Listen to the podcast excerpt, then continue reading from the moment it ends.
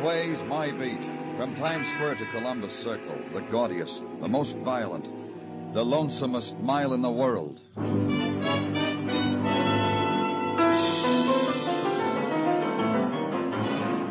Broadway is My Beat with Larry Thor as Detective Danny Clover.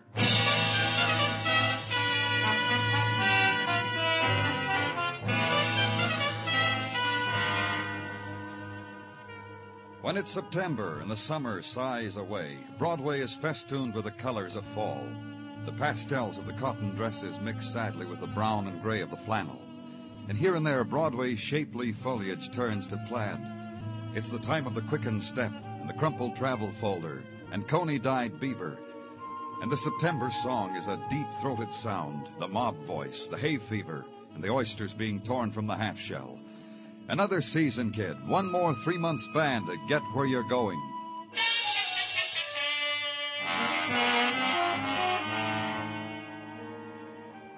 And the autumn days have their six o'clock in the morning time, the just beginning another day time. It was a street where Broadway turns a corner into the 40s, where I was, and Detective Muggavan, and a woman. She's in here, Danny. This car. Up there on the floor in front. Who is she? Well, I don't know. No identification, no handbag. Just this. Car registered to Edward Bishop, 1110 160th. Uh huh. Slip was in the glove compartment. Who found her? Officer Kaplan. Tagged it late last night for traffic violation parking. Five o'clock when he was going off duty, he noticed the car still wasn't moved. Opened it, looked. Found her under that blanket. I'd say she was about 27. Huh? Shot once in the back. From up close. Yeah, death probably instantaneous. Um, here they are, Danny. In the front of the car, Doc. Hey, you're a new Doc, aren't you? Uh, don't move her, Doctor. Wait for the photographers. But don't just stand there, Doc. You gotta. You'll get used to it, kid. This kind of thing happens a lot. And the cluster of the walkers to work, the people of the subway, glad for the delay of the dead woman. The dead woman who lies at the beginning of another day. Stops it for a time, holds it, the desolate pause, the time for turning back. But the hungry day will not wait. Subways are empty and must be filled. The clever machines in the offices long for the fluttering caress of quick fingers. Can't stop for the dead kid. A buck has to be made. Give someone else your place in line.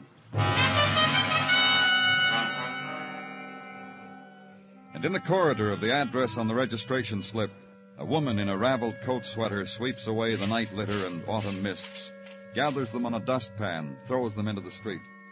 You ask for Edward Bishop, and she shrugs you to a scarred door at the end of the hall, watches you as you knock, waits with you for the door to open.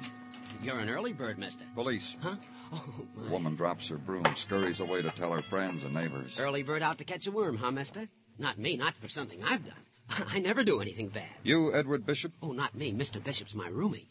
Uh, he gone and done something naughty? Come in, mister, and tell me all about it. Where is he? Oh, out frying his nightly kettle of fish, I presume. His bed ain't been slept in. No? Huh? Oh, oh my, that, that hollow you see in the bedclothes is where I tried it. Uh, I'm an experimenter. Long as he wasn't in it, I thought my roomie's bed might be better than my own. It wasn't. Mr. Bishop's gone and done something naughty, huh? Do you know where he is? I want to tell you something about Mr. Bishop, my roomie. He's a tight-lipped man. Rock face, I call him when he ain't looking. That's because he never whispers a secret to me or shares a coke when I offer him part of mine. He just lets me dab his hanky with cologne sometimes when he's going out for a heavy evening. He had a lot of them? Evenings like that? Well, for a man who has to shave twice a day, he has more than his share. You wouldn't know with whom. Oh, I might. But first you tell me what my roomie did to you. Maybe you'd find it cozier down at headquarters. Maybe that Japanese kimono you wear makes it You're look... getting rough. Hello there, mister. I'll tell you what I know, then you tell me what you know, huh? My roomie's been squiring a lady by the name of Anna Compton. You know her? Oh, just to talk to on the phone. A lovely voice. Haunts you. When'd you talk to her last? Oh, two or three days ago. I'll tell you just how it was. She kept calling here evenings, asking my roomie to call her back. Uh, just leave her name. Anna Compton. my roomie squiring a married lady. Bishop never shared anything with you, and still I'll you... tell you about that, too. Her, her haunting voice made me nervous. I told you I'm an experimenter. So one day I sat down with a phone book and called every Compton there is. Then a man answered and said his wife Anna wasn't home. Who was calling? of course, I hung up. Then you know her address. In the New Rochelle phone book for everyone's eyes to see.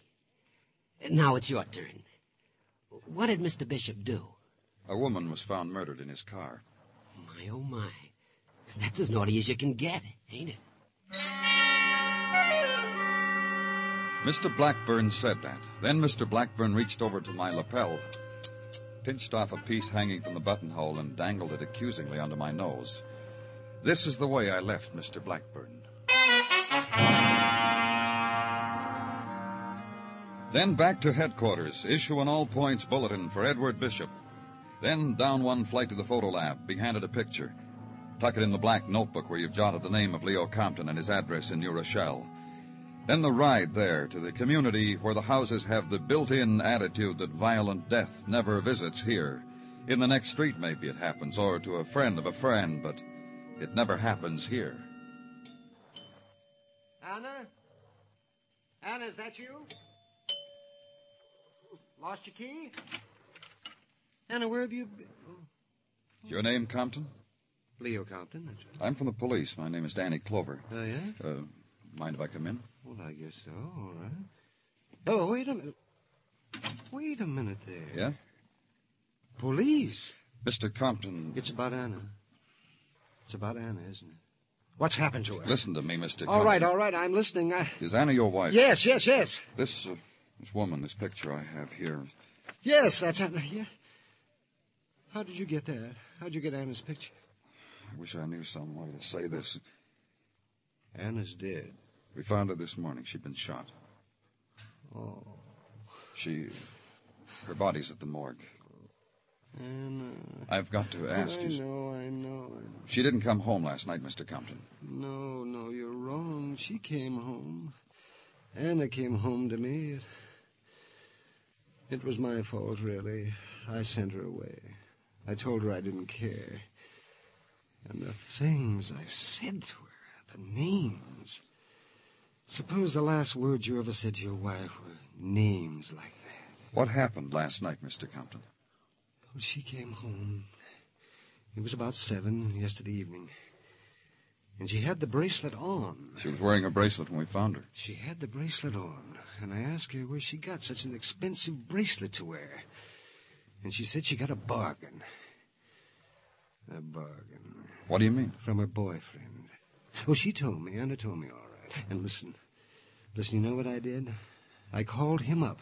I'm not narrow-minded. Things can happen just because it's your wife doesn't mean it can't happen. I called her boyfriend up, and I told him to come over. I'd pay him for the bracelet. Did he come over? Oh, he came over. Anna was stunned, all right. And I wrote a check for the bracelet, $200. Don't you think Anna wasn't stunned? Mr. But Compton. you know what she did? She left with him anyhow. Bracelet, check, she, and him. And that's when I What was the man's up. name? Bishop, Edward Bishop. He's an auctioneer for the Hunter Galleries. Oh, there's something else. Yes? I'll call for Anna. Uh, I'll take her out of that place where she is.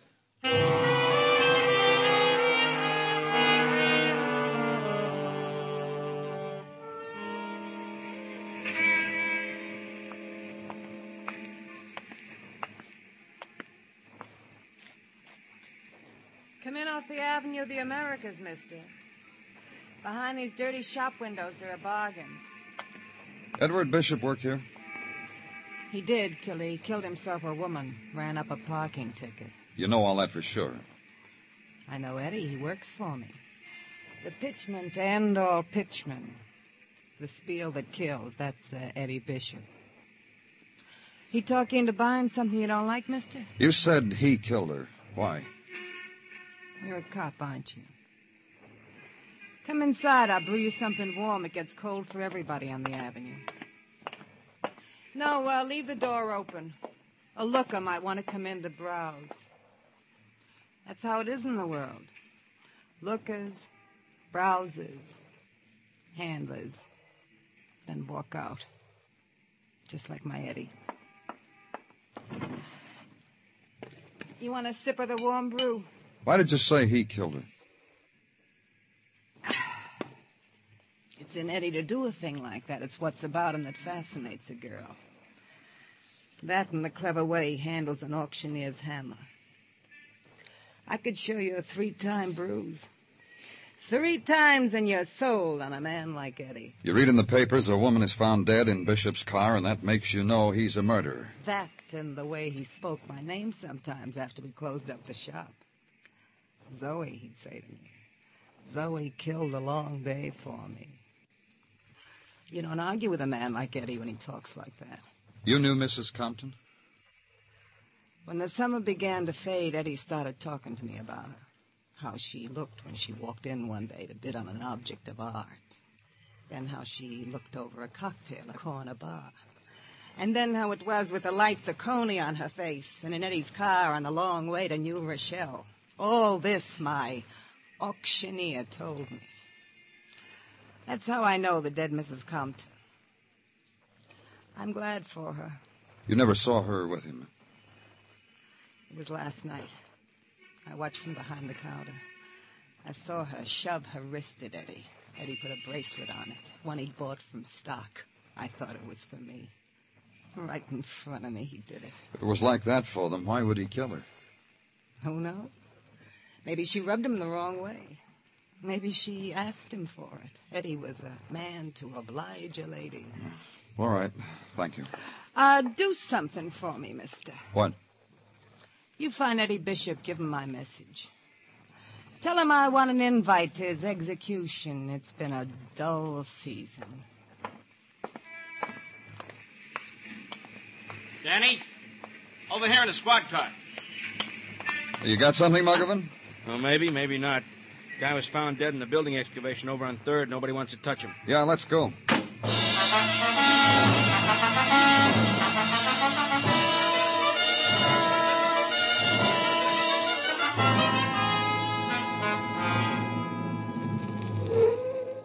Drive down the ramp, Muggavan. Yeah. Well, this sidewalk superintendent's really got something to stare at now. Yeah. Yeah. Hey, what happened, mister? Him. Him and a scoop happened.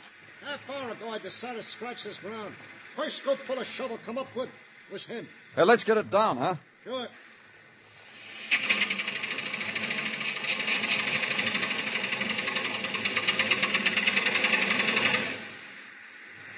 Okay. Yeah, real good. I'll take a look, huh? Shot, Danny. Here's a wallet. Hey, look at this. Check for $200 signed by Leo Compton. Uh huh. Paid to the order of Edward Bishop. Edward Bishop? He's the man we figured murdered Anna Compton. Yeah, the man we figured murdered Anna Compton. What? Well, what'd you say, Danny? Nothing. I didn't say anything at all.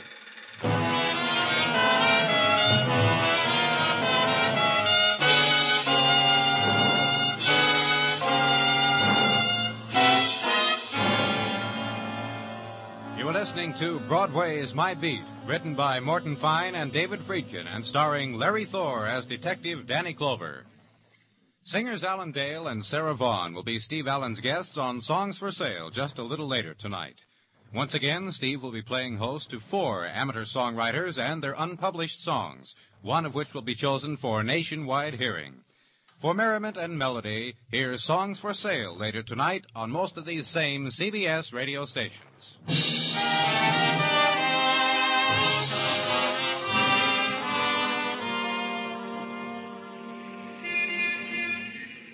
September morn dips a dainty toe into a Broadway billboard and unshivering gazes down upon a street that only yesterday was choked with summer. But the refuse is there, where summer has passed and left pieces of itself. In the scratch and warp of summertime blues still screeching out of the loudspeakers. The sunny mannequins, wax slightly melted, waiting in shop windows to be replaced by the fall and winter models. The faint odors of the sun-warmed perfume, the souvenir of the golden girl who walked right past you, turned a corner, vanished into a place where summer never dies. A place not open to you, kid. Only autumn's ahead of you, kid. Start using it. It's already given you two murders. A woman in the front seat of a car, a man scooped out of the earth on the teeth of a steam shovel. What more can you ask? September's showering her gifts on you, kid. Take them. They're all yours.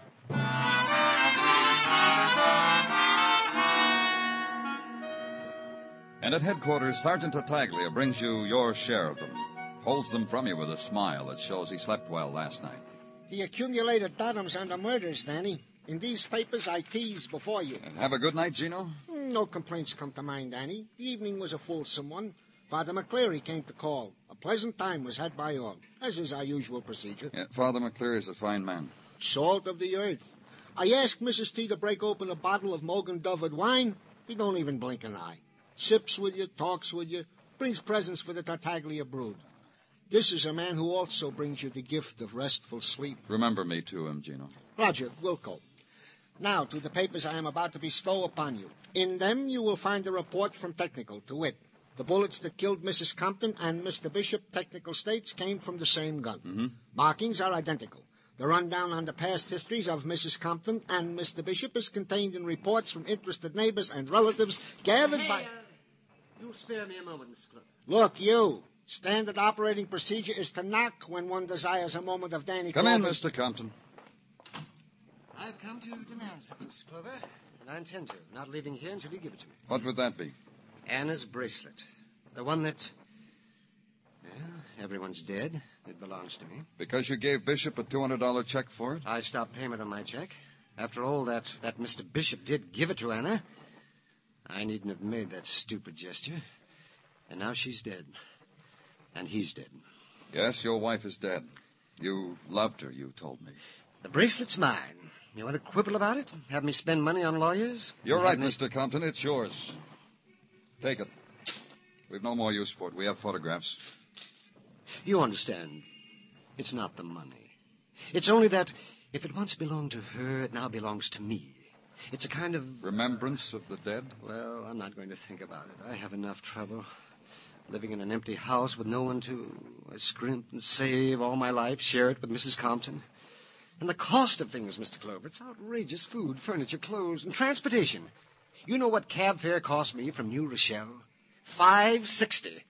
It's outrageous. You could have come in another way. Oh, yes, and be mocked at, pointed to, as the husband of a murdered woman.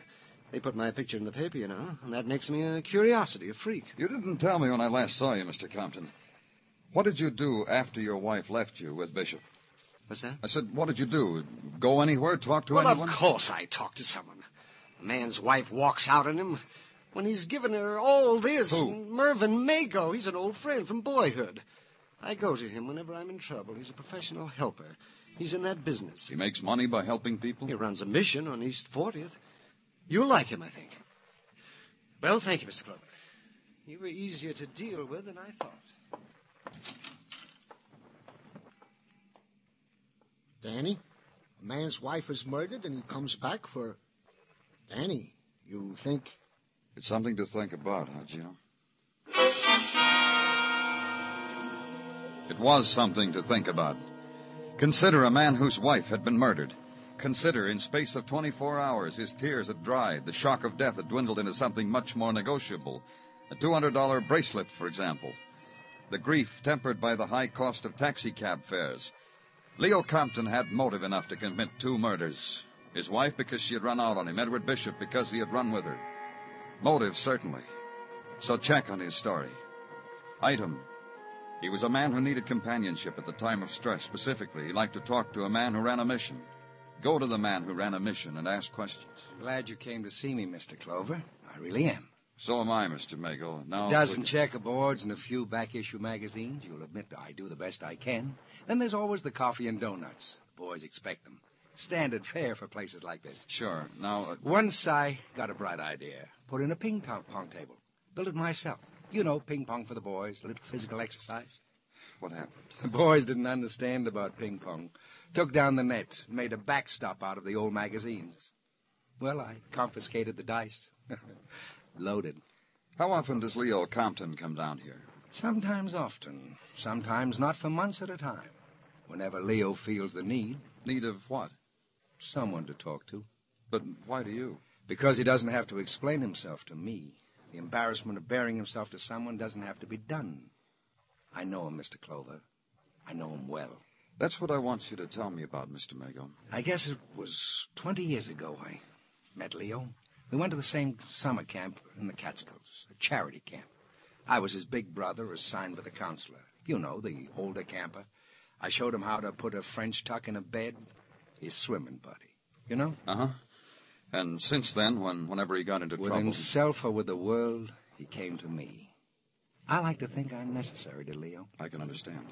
Leo is a product, Mr. Clover. The making of a living, the background of poverty. Even now, now that he's fairly well to do, it still eats him. What does?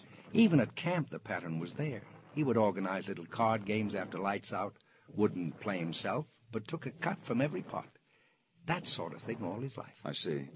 Tell me something else. When his wife ran out on him, he came down here to talk to you. What did he say? Not a whole lot. He told me the story. I listened. That's just about all he wanted down here. He told you, and then he went home. Is that it? Not right away. He told me, and then the boys started to straggle in for their coffee and donuts. He joined them. He always does. He ate four of those donuts, Mr. Clover.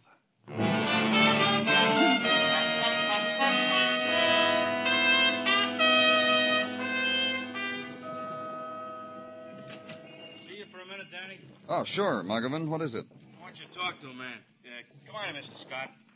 Uh, this is Mr. Scott, Danny. Mr. Scott, Lieutenant Clover. I do. Uh, well, sit down, Mr. Scott. Sure, right there it'll be fine. Uh, go ahead, Mr. Scott. Give the lieutenant the bracelet. Thank you. I uh, thought it was the right thing to do, Lieutenant Clover. I saw the man's picture in the paper mixed up in a murder, and then that he should all of a sudden the come bracelet to me, Mrs. Compton come up to me wearing. of all Yeah, people, and out, out of the side of his mouth offered to Where did you get this bracelet, Mr. Scott? I told you, didn't I? Oh, I'm sorry. Would you mind telling me again? Uh, go ahead, Mr. Scott. Please do. Well, here I was walking toward the subway entrance on 59th Street, and he come up to me. Who did? The man whose picture was in the paper about his wife's being slain, that's who. means Leo Compton. I mean Leo Compton. He plucked my sleeve. He offered to sell me this bracelet. He said he was making deliveries for a jewelry concern, and the bracelet was left over, and nobody seemed to know where it come from. Uh-huh. Uh, how much did you pay for it, Mr. Scott? Ridiculous price. He asked five dollars and sixty cents for it, and that's what I give him. You might as well know, too, that he kept turning his face from me, but I certainly recognized him. That's why I've come here. Uh, Muggavan, write Mr. Scott a voucher for 560. And uh, thank you very much, Mr. Scott.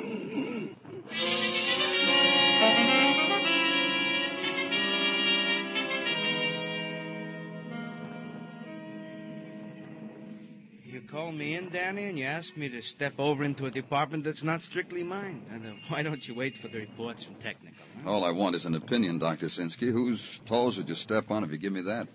Gordon of technical. All right, so he deserves a toe smashing once in a while. What do you want of me, Danny? You examined Mrs. Compton. The bullet wound, Yeah. the, the type of wound where it was in her back, is it one that would bleed freely? Yes, Danny, you know these things as well as I. Why do I do just you got ask? these photographs. Uh, look at them. The inside of the car where Mrs. Compton was found. Mm-hmm. Well, Dr. Sinsky? You know as well as I. Tell me Danny. anyway. I, I want to be sure. It is obvious that the loss of blood in the car was slight, which makes it, to me, apparent that the woman was not shot in the car, but somewhere else, and then put into the car and. Uh, I'm a doctor, Danny, not a. A detective? I didn't mean it to sound like Yeah, that. It's not- yeah, I know. Thanks for the opinion, Dr. Sinsky.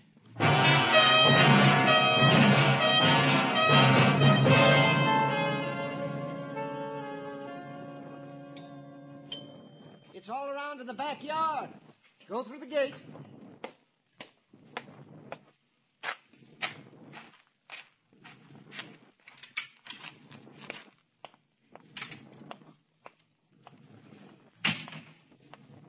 Well, you appreciate me crating all this stuff for you. Why, it's you, Mr. Clover. Moving day, Mr. Compton? Huh? Oh, no, no, no. My wife's things. It's hard to live with. I see. Giving them away, huh? Well, not exactly. Selling them? I saw an ad in the paper where they buy merchandise like. Well, yes, yes, I'm selling Anna's clothes. Why? How much are you getting for them? Why? I'm curious. Why? Five sixty for a bracelet worth two hundred. A man like you to do that strange. How do you know about the bracelet? The man you sold it to got scared. The bracelet was mine to sell. Why should he get scared? That's not the point, Mr. Compton. The point is why you should sell such a valuable bracelet for so little. You could have gotten more. I got what I wanted. Yeah, I guess you did. You broke even. Bishop gave your wife the bracelet, so legally it's yours. But you'd paid him for I it. I told you that. You gave him the check so we'd find it on him. So your story of what happened the night of your wife's death would hold up. What's that? But with Bishop dead, the bracelet legally yours anyhow, why should you be liable for the check? His estate would have the check cashed. Well, that's right, I did. I, I gave him a check for it. Stop payment on it, too. That's right. Why should I spend money I don't have to? Sure. You see what I mean, don't you? Sure. You know, you're a funny man, Mr. Compton. Well, I guess people say that about me. I don't care. You're so careful with money, and you're an honest man. But you couldn't stand having that bracelet around. It was a symbol of what your wife did to you. So you sold it for the cost of your cab fare, even all round. That's how much you know. I lost plenty. I lost my wife. You're a funny man. I told you my wife had a boyfriend, and I was ready to forgive her. She walked out on me anyhow. Oh, she would have come back. Don't you worry. You'd already killed her when you called Bishop. I ki- I told you. Yeah, that- yeah, I know. I told you how it was. I said that. Then that. when Bishop arrived, you killed him, too. Wrote out a check and stuck it in his pocket. Put your wife and Bishop in Bishop's car as if she'd left with him. She did. I told. Oh, you didn't listen at all. I could call technical. They'd find blood in your house, no matter how hard you scrubbed. You don't understand anything. I worked hard all my life. I put my own price on things. My wife belonged to me. She was mine. And nobody gets her. Not for a $200 bracelet, they don't. What do you think I am, anyhow? Let's go, For Mr. a bracelet? What good is that? What did she need that for? As if it were something. I'm a hard worker. Things I own didn't come easy. What's going to happen to them now? Mr. Clover, you better get in touch with Mr. Mago. He'll know how to advise me. Well, he's just like a big brother to me.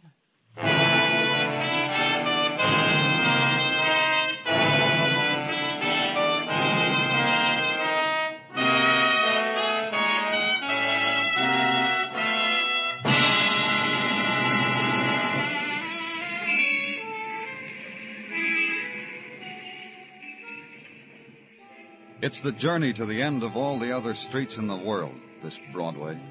You turn a corner and you're there. Walk it slowly. Lean your heart against it. Shop for the kicks, the bargains, the heartbreak, until it all explodes in your face. It's Broadway, the gaudiest, the most violent, the lonesomest mile in the world. Broadway, my beat.